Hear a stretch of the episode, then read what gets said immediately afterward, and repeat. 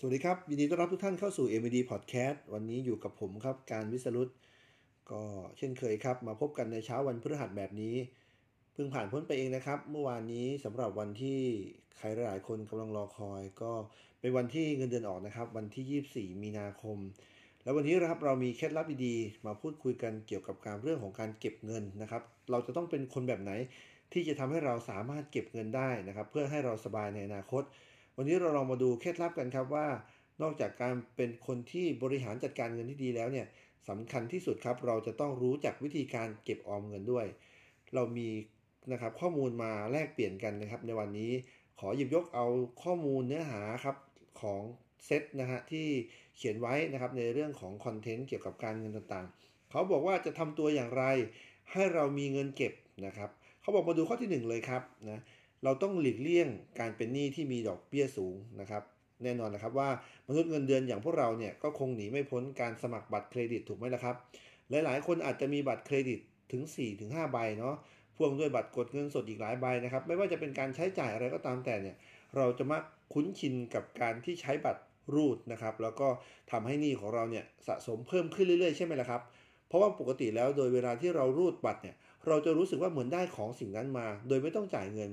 แต่นั่นมันเป็นการหลอกลวงเราหรือมันเป็นเกมลวงของเรานะครับในความเป็นจริงแล้วเนี่ยเราจะต้องจ่ายหนี้ก้อนนั้นเนี่ยในทุกๆสิ้นเดือนเมื่อเงินเดือนเราออกใช่ไหมล่ะครับถ้าในเดือนไหนเนี่ยเราอาจจะไม่พอจ่ายเนี่ยวิธีการที่คนมักใช้บ่อยๆก็คือการที่เราใช้บัตรอีกหนึ่งใบไปกดเงินสดเพื่อมาโปะบัตรอีกใบนึงนะครับทำให้แบบเนี้ยวงเวียนเราก็จะเริ่มกลายเป็นการที่เราต้องเริ่มสะสมหนี้นะครับเพราะว่าหนี้บัตรเครดิตเนี่ยเนาะสมัยก่อน สิบแปดเปอร์เซ็นต์ ตอนนี้เหลือ สิบหกเปอร์เซ็นต์ เนาะแล้วก็ปกติแล้วการกดเงินสดนะครับเดิมทีคือ ยี่สิบแปดเปอร์เซ็นต์ เนาะตอนนี้อาจจะประมาณสัก ยี่สิบสองเปอร์เซ็นต์ นะก็ยังถือว่าสูงอยู่ดีนะครับดังนั้นการที่เราจะให้มีเงินเหลือให้มากขึ้นเนี่ยเราจะต้องควรหลีกเลี่ยงการเป็นหนี้โดยเฉพาะการที่เราใช้บัตรกดเงินสดกดเงินออกมาเพราะว่ามันจะมีดอกเบี้ยค่อนข้างสูงนะครับแต่ถ้าการที่เป็นหนี้นอกระบบเนี่ยเราไม่แนะนำอยู่แล้วนะครับว่าเป็นสิ่งสำคัญมากนะที่จะทำให้ดอกเบี้ยของเราเนี่ยเพิ่มพูนและไม่สามารถที่จะหาเงินมาชำระทันก็ทำให้เราหมุนเงินโดยยากลำบากมากยิ่งขึ้นนะครับและข้อที่สองครับเราต้องรู้ก่อนครับว่าเส้นทางทางการเงินของเราเนี่ยเนาะว่าบางครั้งเราได้เงินมาจากเงินเดือนทางเดียวเราต้องรู้ก่อนครับว่าเงินเดือนของเราเนี่ยหมดไปกับอะไรบ้างเรามักจะคิดแต่เรื่องค่าใช้จ่ายต่างๆครับหากเป็นแบบนี้เนี่ยเราก็จะไม่สามารถเก็บเงินอยู่ได้ดังนั้นถ้าหากเราเก็บเงินได้เยอะๆเนี่ยนะครับก็จะต้องมีการทำจดบันทึกรายรับรายจ่ายเหมือนที่เวลาเราไปอบรมพ่อค้าแม่ค้าแต่ตัวเราเองเราก็ต้องเริ่มทำของด้วยตัวเราเองก่อนนะครับเราจะสามารถเห็นได้ว่าเงินของเราหรือเส้นทางที่เราจับจ่ายไปเนี่ยมันออกไปกับรายจ่ายอะไรบ้าง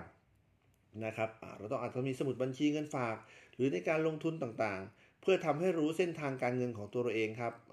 รายรับที่เราได้มาเราได้มาจากไหนบ้างได้มาเท่าไหร่แล้วเวลาเราจ่ายเราซื้ออะไรไปบ้างนะซื้อวันไหนซื้อกี่บาท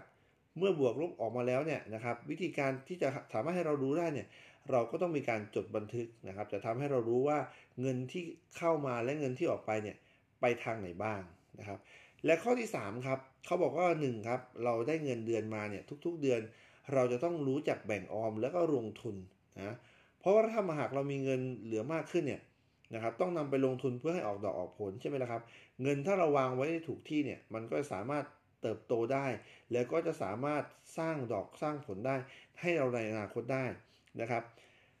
ประเด็นหนึ่งเวลาเราลงทุนนี้สำคัญที่สุดอันนึงคือเราต้องรู้จักครับว่านะครับการลงทุนนั้นเราสามารถรับความเสี่ยงได้มากน้อยแค่ไหนนะการลงทุนรวมในตลาดเงินต่างๆหรือว่ากองทุนรวมตราสารหนี้ตราสารหุ้นต่างๆเราสามารถรับความเสี่ยงนะครับได้มากน้อยแค่ไหนแต่ละกองทุนเขาก็จะมีบอกครับว่าอยู่ในเลเวลไหนนะครับมีความเสี่ยงระดับสามระดับสี่ระดับห้าหรือระดับหกระดับเจ็ด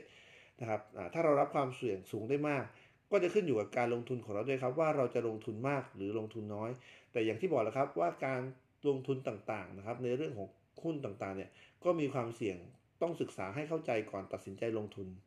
แล้วมาถึงข้อที่สี่ครับเขาบอกว่าเวลาเราเริ่มทำงานเนี่ยบางคนบอกจะคิดถึงวัยเกษียณเมื่อตอนไหนบอกได้เลยครับว่าเราจะต้องเริ่มคิดถึงวัยเกษียณเมื่อวันแรกที่เราเริ่มงานเลยครับเพราะว่าหลายๆคนเนี่ยลองถามว่าเงินเดือนเราได้มาเยอะๆมากบางคนบอกว่า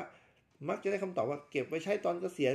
แต่ที่สำคัญส่วนใหญ่เนี่ยเราเริ่มวางแผนของเราเนี่ยอาจจะช้าเกินไปเขา เขาบอกว่าที่ดีแล้วเนี่ยการวางแผนของเราเนี่ยถ้าเราวางแผนได้ตั้งแต่ช่วงประมาณยี่สิบห้าปีเริ่มต้นเนี่ยนะครับเราสามารถนำไปลงทุนหรือเราอาจจะเก็บออมครั้งละไม่มากนะครับแต่เก็บออมอย่างต่อเนื่องนะครับผ่านกองทุนสำรองเลี้ยงชีพของเราเนี่ยที่ทางธนาคารของเราเนี่ยถือว่ามีสวัสดิการดีมากเลยครับเราสามารถเลือกฝากนะครับหรือเลือกออมกับกองทุนสำรองเลี้ยงชีพตามเปอร์เซ็นต์ที่เราสมัครใจได้เห็นไหมนะครับว่าตรงนี้ก็เป็นเงินออมให้เราภายในอนาคตได้อย่างดีทีเดียวอีกอันถัดมาครับคือข้อที่ห้าครับเขาบอกว่าหนึ่งเราต้องกำจัดความอยากหรือกำจัดกิเลสนะครับของเราให้ได้ก่อนและผู้ที่มีเงินเนี่ยนะครับบางคนบอกว่าอาจจะไม่ใช่คนขี้เหนียวแต่รู้จักคุณค่าของเงินนะครับอย่างที่บอกคือเราซื้อในสิ่งที่เราคิดว่ามันจำเป็นแล้วก็จะต้องถามตัวเองก่อนเสมอว่าถ้าเราซื้อแล้วเนี่ยเราจะได้ใช้หรือไม่นะถ้าคำตอบคือว่าไม่เราอาจจะเลือกเก็บเงินก้อนนั้นไว้ก่อนนะครับก่อนที่จะซื้อเพราะบางครั้งเราซื้อด้วยความอยากเนี่ยมันจะทำให้เราหน้ามืดตามัวนะครับก่อนที่เราจะซื้อยกตัวอย่างเช่นของบางอย่างที่เราซื้อมาอาจจะไม่ใช้นะถ้าเป็นสาวๆก็อาจจะเป็นสะสมกระเป๋าหรือรองเท้านานๆใช้ครั้งนึงนะครับเราจะมีความสุขในช่วงนึงคือการที่ช่วงที่เราซื้อของแต่นะครับเมื่อมองกลับมาแล้วเวลาเราใช้ของต่างๆเนี่ยอาจจะไม่คุ้มค่ากับเงินที่เราจ่ายไปเห็นไหมนะครับว่าห้าข้อนี้ถ้าเราทำได้เนี่ยก็จะทำให้เราเป็นคนที่มีเงินเก็บแล้วก็รู้สึกว่าเงินของเราเนี่ยสามารถไปลงทุนเพื่อขยายผลนะครับให้เรามี